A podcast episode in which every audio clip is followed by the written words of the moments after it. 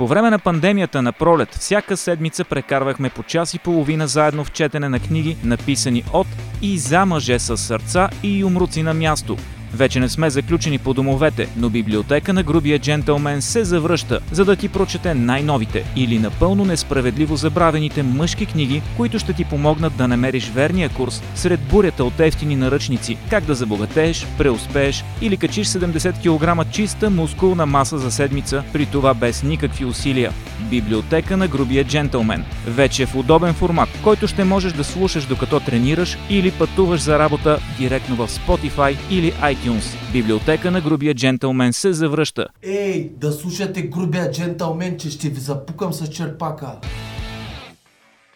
Точно така. Библиотека на грубия джентълмен се завръща в по-удобен, по-различен формат. Аз съм вашия водещ, Михаил Кунчев, писател, документалист, ако по време на пандемията библиотека на грубия джентълмен беше в видеоформат, това се случваше, защото тогава бяхме затворени, тогава нямахме възможност да а, излизаме навън.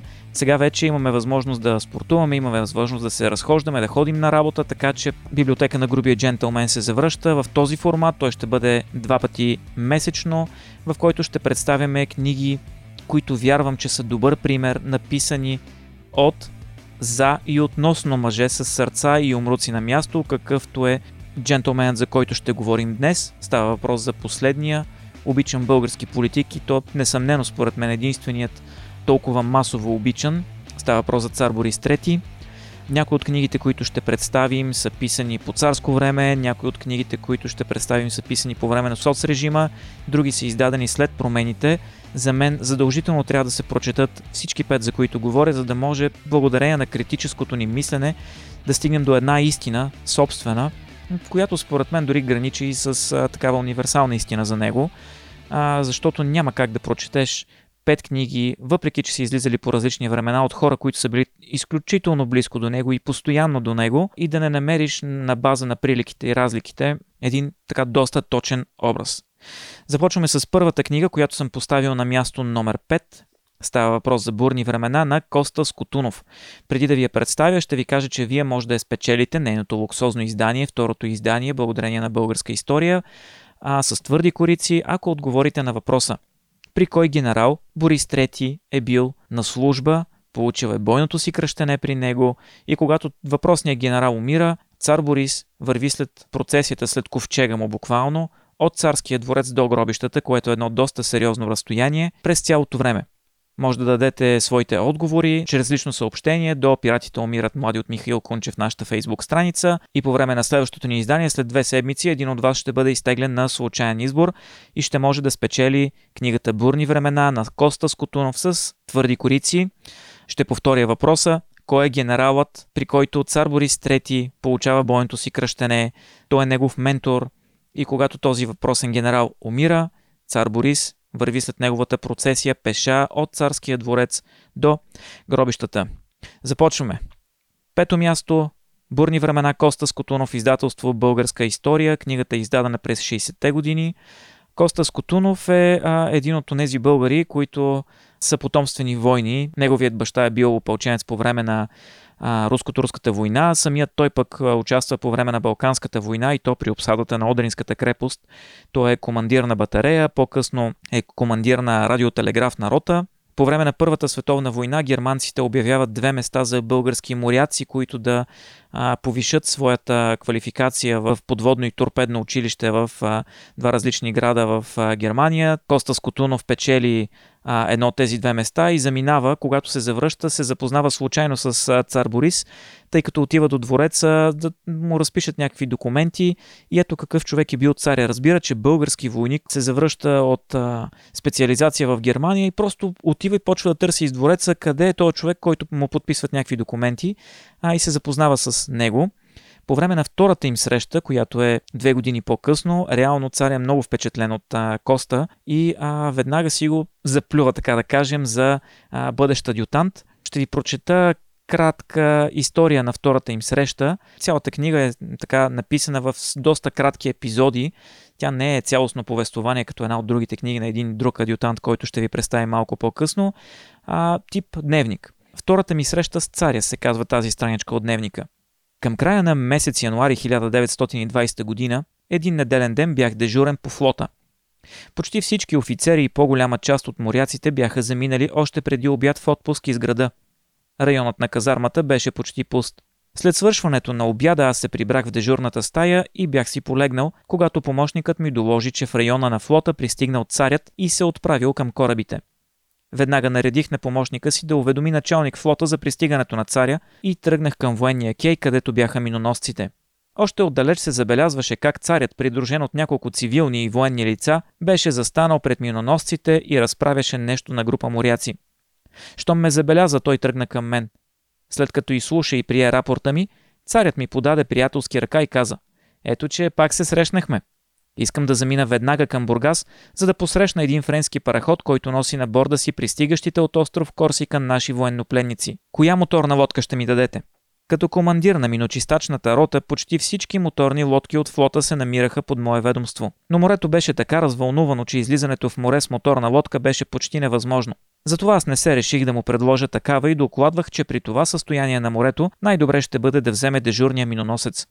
Но той отказа категорично това и заповяда да му се приготви една моторна лодка, защото трябва веднага да замине. След около 20 минути командирът на моторната лодка се яви и докладва на царя, че лодката е готова за поход. Всички се отправихме към пристанището за моторни лодки. Царят и придружаващите го лица от свитата му веднага се качиха в лодката. Понеже като дежурен аз останах на кея, царят се обърна към мен и ми каза «Не искате ли да ме придружите в морето?» За момент аз се поколебах дали да напусна службата си, но забелязал колебанието ми, царят каза Хайде, качвайте се, нека остане помощникът ви да замества. След тази изрична заповед аз нямаше какво да правя. Аз застанах на кормилото и отблъснах от кея. Изпратени с мощно ора от събралите се на кея моряци, ние скоро излязохме от пристанището. Времето беше облачно и мрачно. Духаше студен вятър. Морето беше много силно развълнувано. Още с излизането ни от пристанището моторната лодка беше обхваната от вълните и почна да се клати страшно. Когато обаче обходихме нос галата и се озовахме в открито море, Последното ни посрещна много недружелюбно. Настръхнали и извили бели гребени, вълните се нахвърлиха бясно върху малката ни моторна лодка. Подгонени от северния вятър, вълните все повече се увеличаваха. Като наблюдаваше как вълните подхвърлят като орехова черупка нашата лодка, по едно време царят дойде до мен и запита дали моторът е надежден и лодката ще издържи. Отговорих му, че тази е най-добрата и сигурна моторна лодка във флота. Той се успокои малко, макар че виждаше колко е рисковано излизането с такава малка моторна лодка в такова развълнувано море. Колкото повече отивахме на юг, вълните ставаха все по-големи и застрашителни. Царят прекарваше повечето време при мен.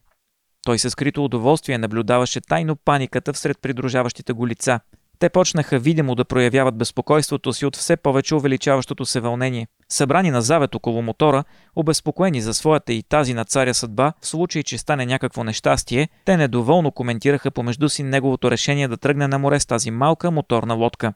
Аз все още се отешавах с факта, че се движим близо до брега и в случай на необходимост ние можехме да се подслоним в някое малко заливче на завет, докато морето поутихне. По едно време полковник Калфов се отправи решително към царя и най-загрижено му предложи, докато е все още време да се върнем обратно във Варна. Царят очакваше това и погледна само полковника с едва забележима усмивка, без да му отговори нещо. Като видя, че царят не взе акт от думите му, полковник Калфов се прибра при останалите си другари и, сочейки вълните, почна да им говори. В този момент по една случайност моторната лодка беше настигната от една голяма вълна – тя премина през лодката и изсипа в нея целия си разпенен гребен. Вълната измокри до кости гостите и дъното на лодката се покри с вода. Моряците бързо пуснаха в действие помпата, като едновременно с това веднага грабнаха кофите и почнаха усилено да изхвърлят събралата се в лодката вода. В това време, видимо разтревожен, полковник Калфов дойде повторно до царя и му каза ядосан. Ваше Величество, не виждате ли положението? Бъдете най-после разумен. След това, като ме изгледа яростно, той добави. Защо го слушате този моряк? Разсъдете сам. Като искаше да успокои полковника и да не влиза в пререкания с него, царят му отговори. Още малко и ще се завърнем. Главата продължава, царят ще се вижда с пленниците, а, говори си с тях, връща се обратно, доста е трудно отново връщането обратно. Това е моментът, в който цар Борис изключително много харесва Коста Скотунов, по-късно го прави своя адютант, защото той е единственият, който се а, осмелява да а, се съгласи на така да кажем, лудорията на а, царя. Много често царят е правил такива неща, е изчезвал, когато напрежението му идва в повече. Той дори е изчезвал на обходи из планините, Примерно в групата, която аз много харесвам, спомени от Царство България, наскоро бяха публикували подобна снимка, в която той с двама овчари, без охрана, без адютанти, без нищо, хапва на една софра насред полята. Нали? Изключително земен човек. Трябва да имаме предвид, че тази книга а, е издадена 60-те години, т.е. по време на соцрежима. Естествено, както се досещате и както се случва с много други книги, нали, много от нещата не могат да се споменат, както примерно от книгата на генерал-майор Стоян Стоянов е махнато всичко за Списаревски и за срещата му с цар Борис. И тук не чуваме епитети, колко храбър е бил царя, как често му се е случвало това, колко своя равен, нали, не може да каже подобно нещо, въпреки че контекстово ние го разбираме. Така че това е книга номер 5 Бурни времена на Коста Скотунов, един от адютантите на а, цар Борис. Може да спечелите тази книга, като отговорите на а, въпроса на библиотека на грубия джентълмен за тази седмица. Следващата книга, която ще ви представя, също е от каталога на издателство Българска история, тяхно преиздание. Става въпрос за цар Борис III, биографични бележки на Ненчо Илиев. Ненчо Илиев е изключително интересен джентълмен. Той по принцип е сатирик, журналист, той е редактор на хумористичното списание Смях, затова е малко изненадващо, че в един момент се приориентира към по-сериозната литература. Заминава за Рим, става задграничен кореспондент, там пише за няколко италиански списания, след това обаче пък като се връща в България, става кореспондент за а, Италия, за Русия, за Франция, за издания от тези държави. Изключително а, еродиран, за съжаление неговата участ е от частта споделена на някой от биографите на цар Борис III. След 9 септември той е арестуван, въдворен е в Белене, още същата година умира. Сега ще ви прочета един интересен епизод от книгата на а, Ненчо Илиев, в който се говори за маневрите в а, Добруджа, тук, в този отказ, Борис отново проявява същия този нрав, в който не се вълнува от нищо, което се случва около него и действа като редови войник, като приключенец, като груп джентълмен, както аз бих го нарекал която и книга да прочетете от тези пет, за които ще говорим и двете бонус книги, за които ще ви представя. Във всяка една от тях, когато става въпрос за разказ на очевидци, винаги се говори за този негов нрав, авантюристичен и това, че той е бил наистина много така твърдоглав и не се е вълнувал от съветите на никой, когато си е наумил нещо.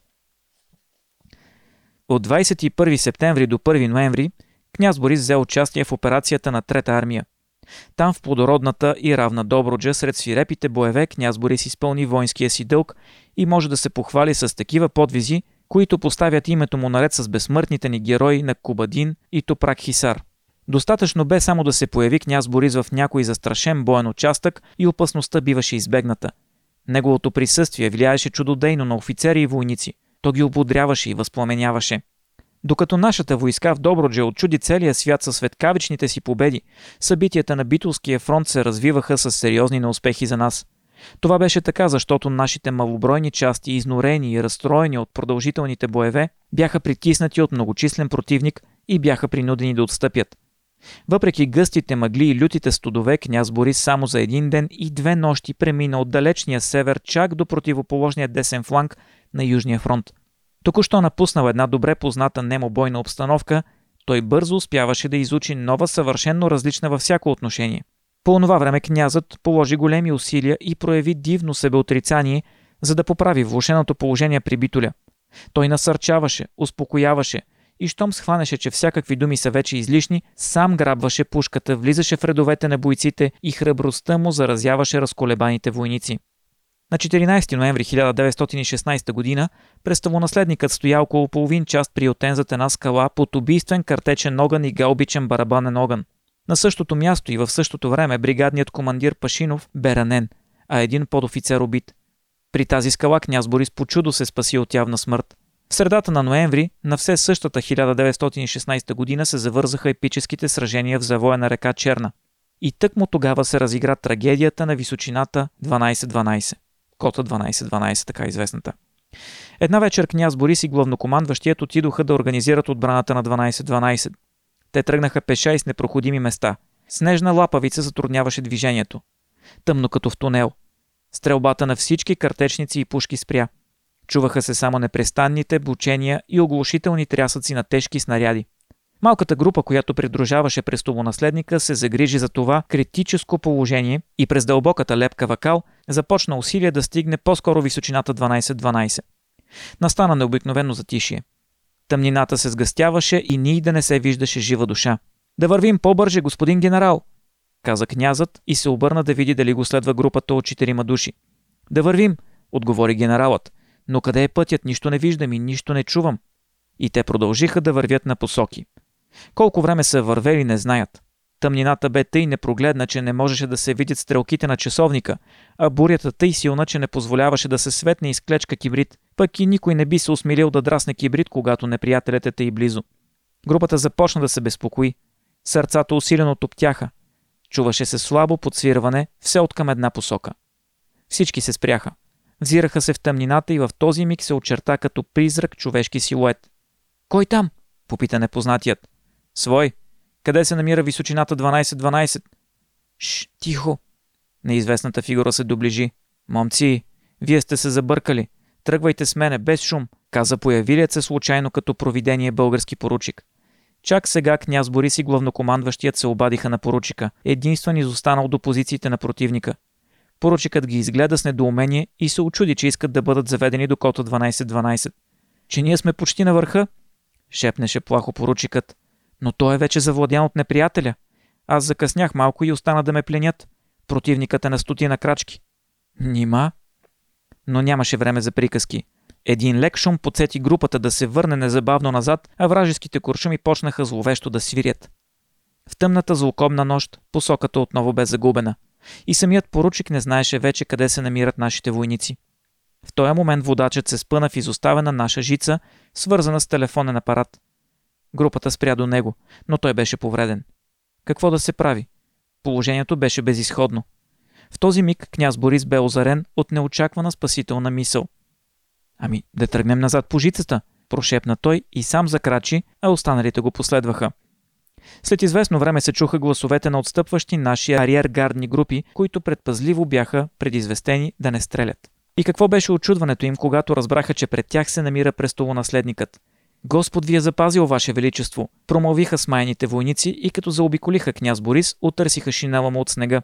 Може би те сториха това, за да се уверят, че наистина пред тях не се намира видение, а самият любим цар Борис. Този епизод дълго време остана неизвестен. Вродената скромност, една от най-скъпите добродетели на княз Борис, не позволяваше да се приказва за него. И всеки ден неустрашимият престолонаследник ставаше все по-легендарен и озарен с все по-бляскав ореол във въображението на бойците. Това беше отказ от цар Борис III биографични бележки на Ненчо Илиев при издание на българска история тази книга се намира на позиция номер 4 в нашата класация за важни книги, които трябва да се прочитат за Негово Величество цар Борис III.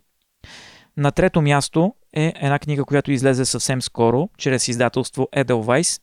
Става въпрос за Царят говори. Речите на Негово Величество Борис III. Това е изключително приятно мъничко томче, което събира може би 50 на 60 речи, извадени от архива на царя и на царската канцелария по различни поводи. Избрал съм да ви прочета една реч, която се произнася през август 1934 година на връх Свети Никола, празнуват подвизите на Шипка и пред хилядното множество царят произнася следната реч. Освобождението на българският народ е най-величавият момент, най-крупното събитие в нашата история – той е апотеоз на сбъднатите най-съкровени въжделения, хранени от векове от българската душа. На това място преди 57 години българската съдба беше се спряла в колебание. По тия върхове руси и българи водиха страшни боеве, от които зависеше изходът на освободителната война. Старинната доблест на руското воинство се покри тук с нови лаври, а българското опълчение, родоначалник на нашата храбра армия, извърши своя легендарен подвиг. И пред очудените погледи на света – тук възсия славата на българското оръжие, възкръснало след пет века. От Орловото гнездо блесна първият сияен лъч на българската свобода. Шипка е героичният образ на българското възраждане. Тя събира в един епичен устрем мъжеството и духовните сили на българския народ.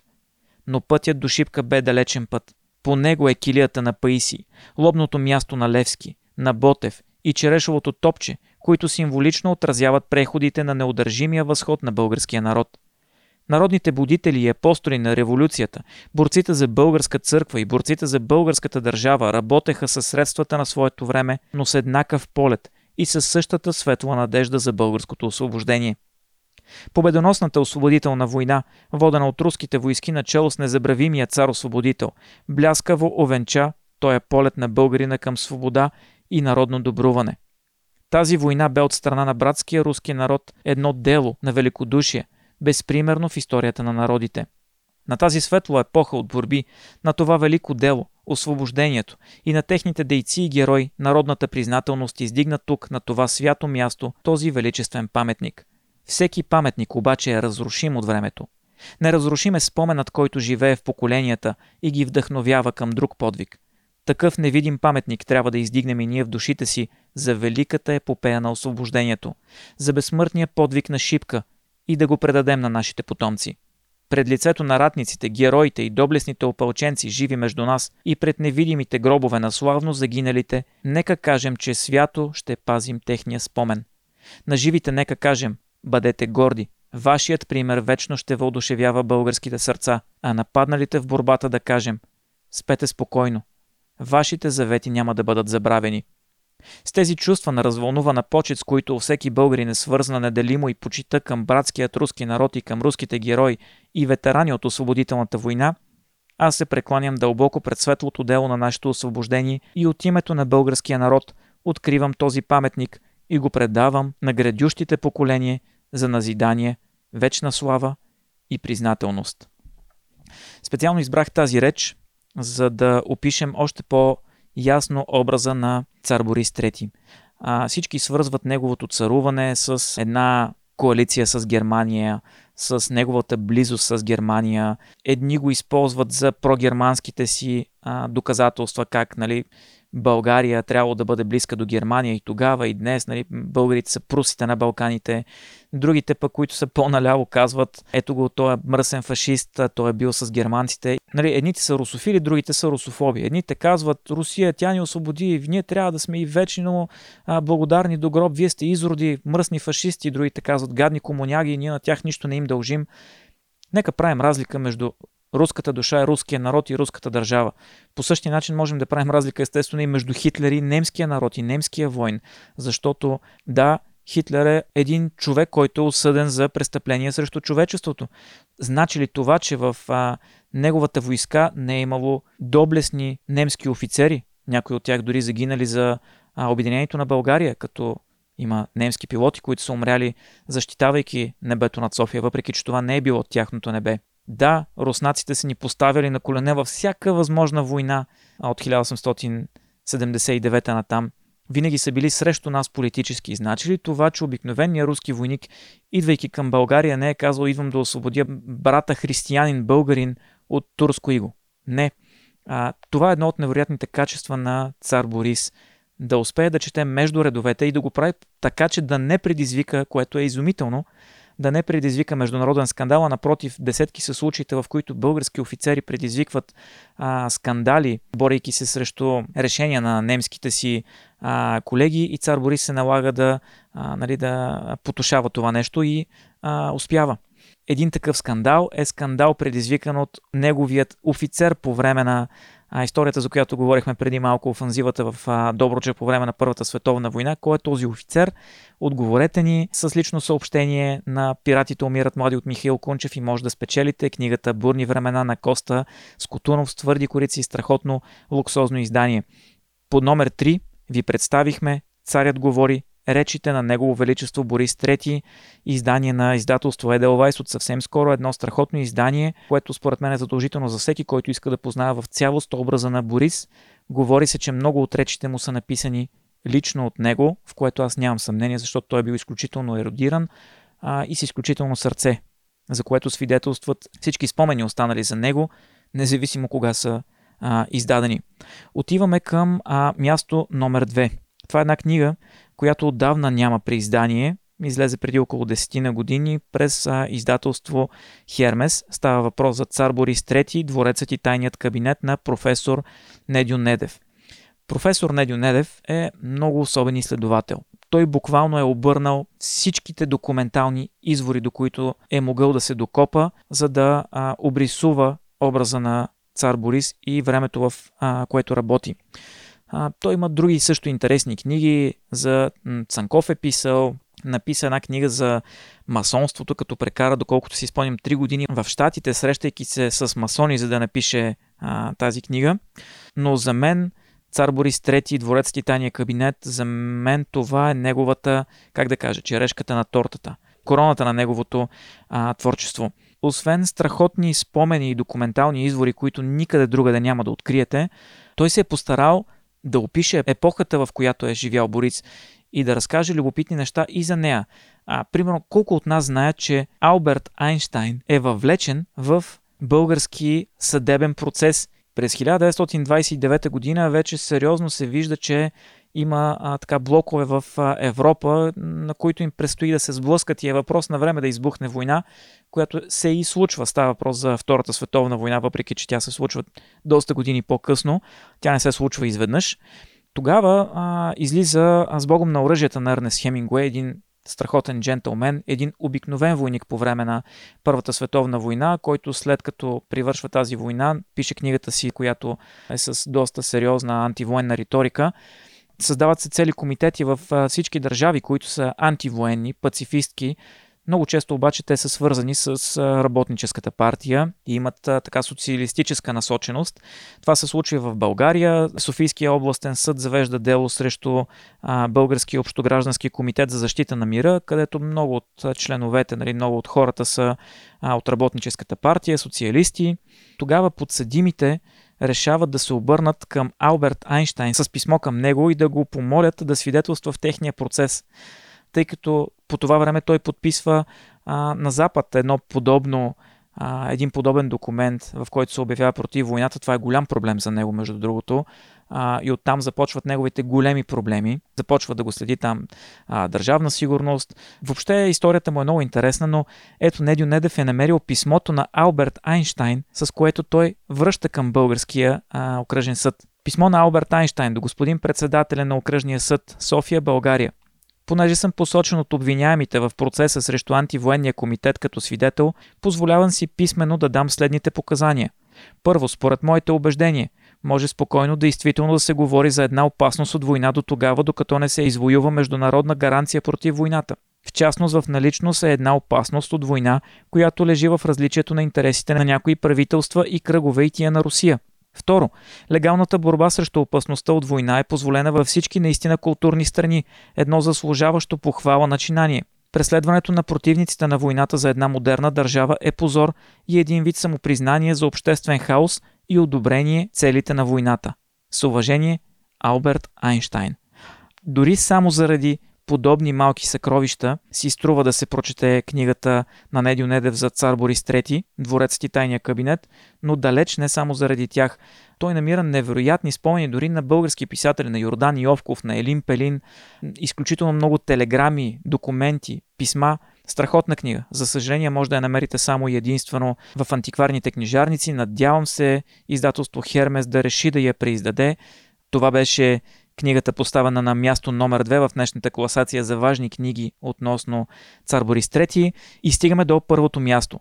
Първото място е категорично за една книга, която за съжаление скоро няма да види преиздания в България, защото никой не може да се свържи с а, наследниците на автора. Аз съм го правил десетки пъти, аз знам от момчетата от българска история, че те са се опитвали а, свързвал съм се с българското посолство в Штатите, с американското посолство в България, всякакви кръгове, които се грижат за взаимоотношенията културни, политически, економически между България и САЩ съм пробвал. За съжаление, така и не намерихме наследниците на Стефан Груев, автора на Корона от Тръни изключителна книга.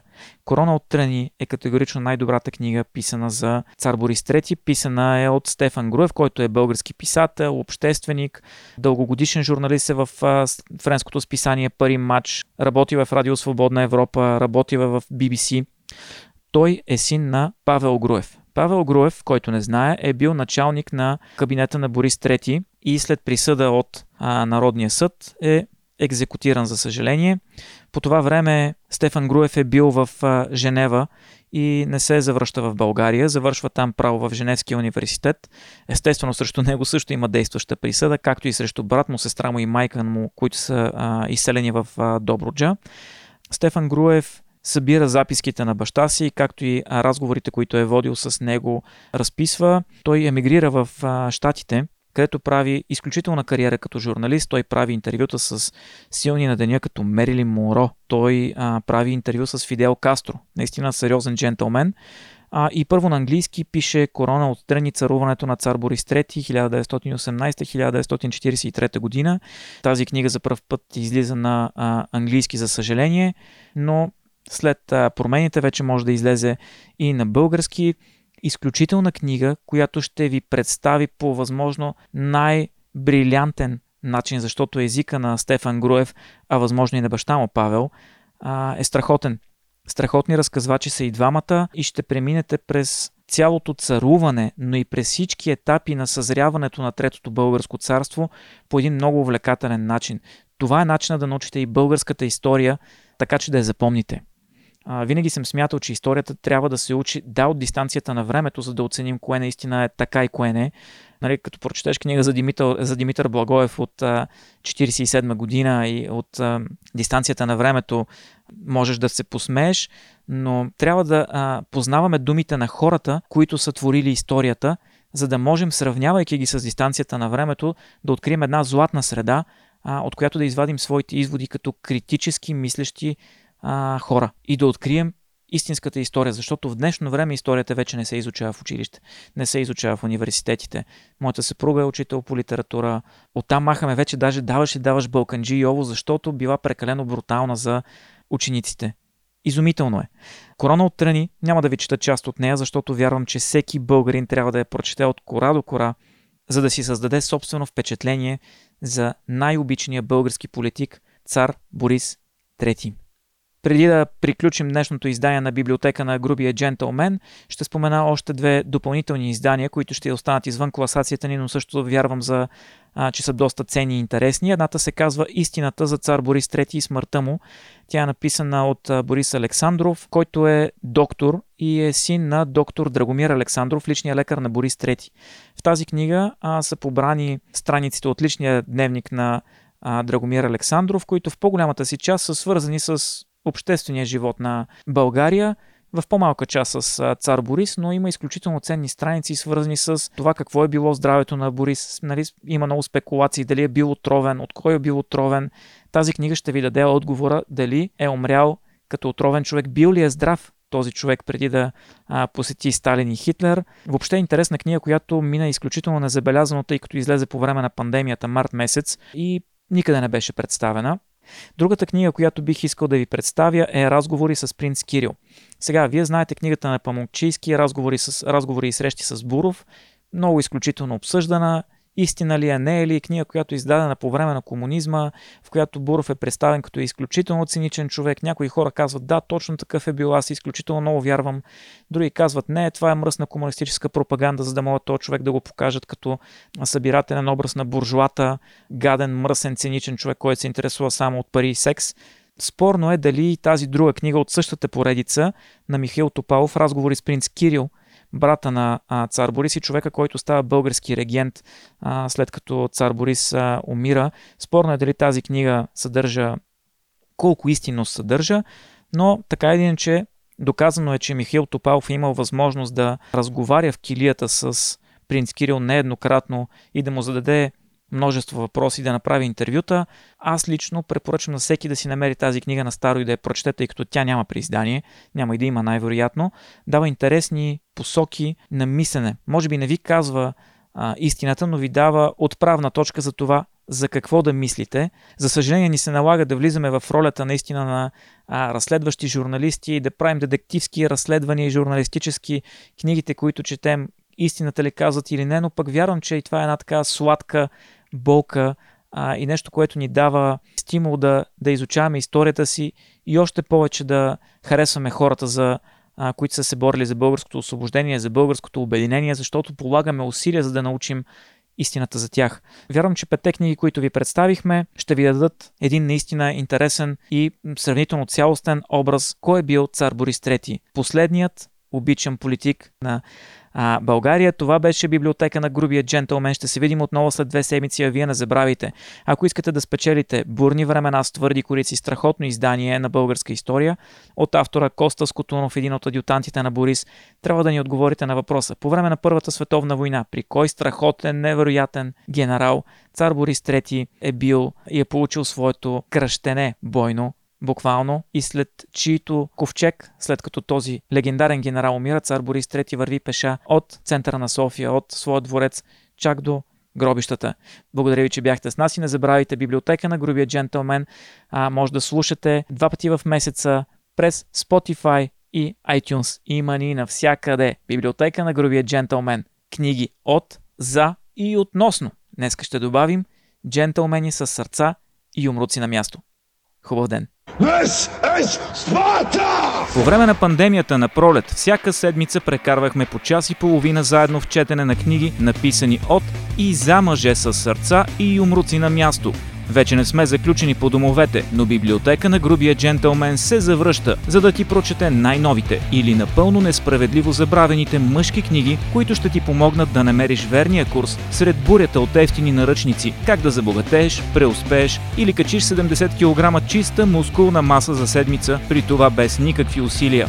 Библиотека на грубия джентълмен. Вече в удобен формат, който ще можеш да слушаш докато тренираш или пътуваш за работа директно в Spotify или iTunes iTunes. Библиотека на грубия джентълмен се завръща. Ей, да слушате грубия джентълмен, че ще ви запукам с черпака.